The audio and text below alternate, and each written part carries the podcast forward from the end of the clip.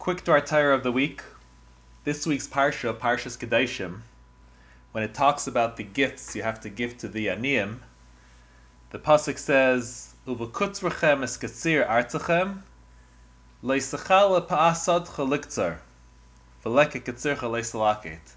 That when you're reaping the harvest of your land, you should make sure not to fully reap everything, no, don't fully reap the corner, and also the gleanings, the little stalks that fall down, you have to leave behind as well. So the question is asked, why does the pasuk start off in the plural form, lashon rabim, ubekutzurchem eskatzir artzachem, and then it continues in lashon yachid, leisachale pasadcha leisalaket.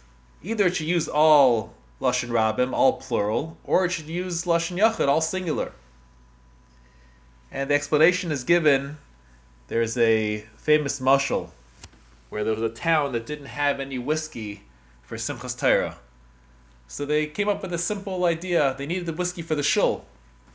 So they said that they're going to go around with a barrel to everybody's house, and everyone is going to pour one cup of whiskey into the barrel.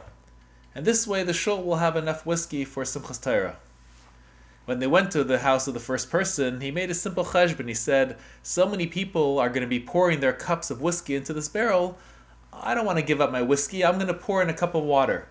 Since there's going to be so many other cups of whiskey, no one can tell the difference.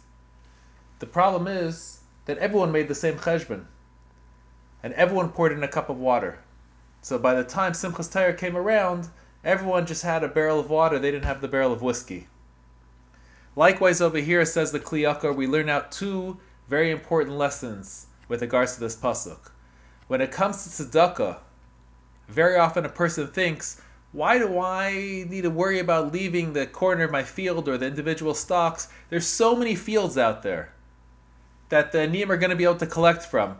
I won't do it, they'll, be fine without me. Says the pasuk, no, it's a chiyuv on a, on a personal level. That it's, yes, there's a lot of fields out there and that's why it says that in the plural form. But you, as an individual, have a personal obligation to give tzedakah, regardless of what everyone else is doing. The second important lesson, says the Kli Yakar, is that while tzedakah is a obligation on everyone, but the actual giving should be done in a singular fashion, meaning in private. You don't have to go ahead and advertise the tzedakah you're giving. You don't have to promote it and talk about it.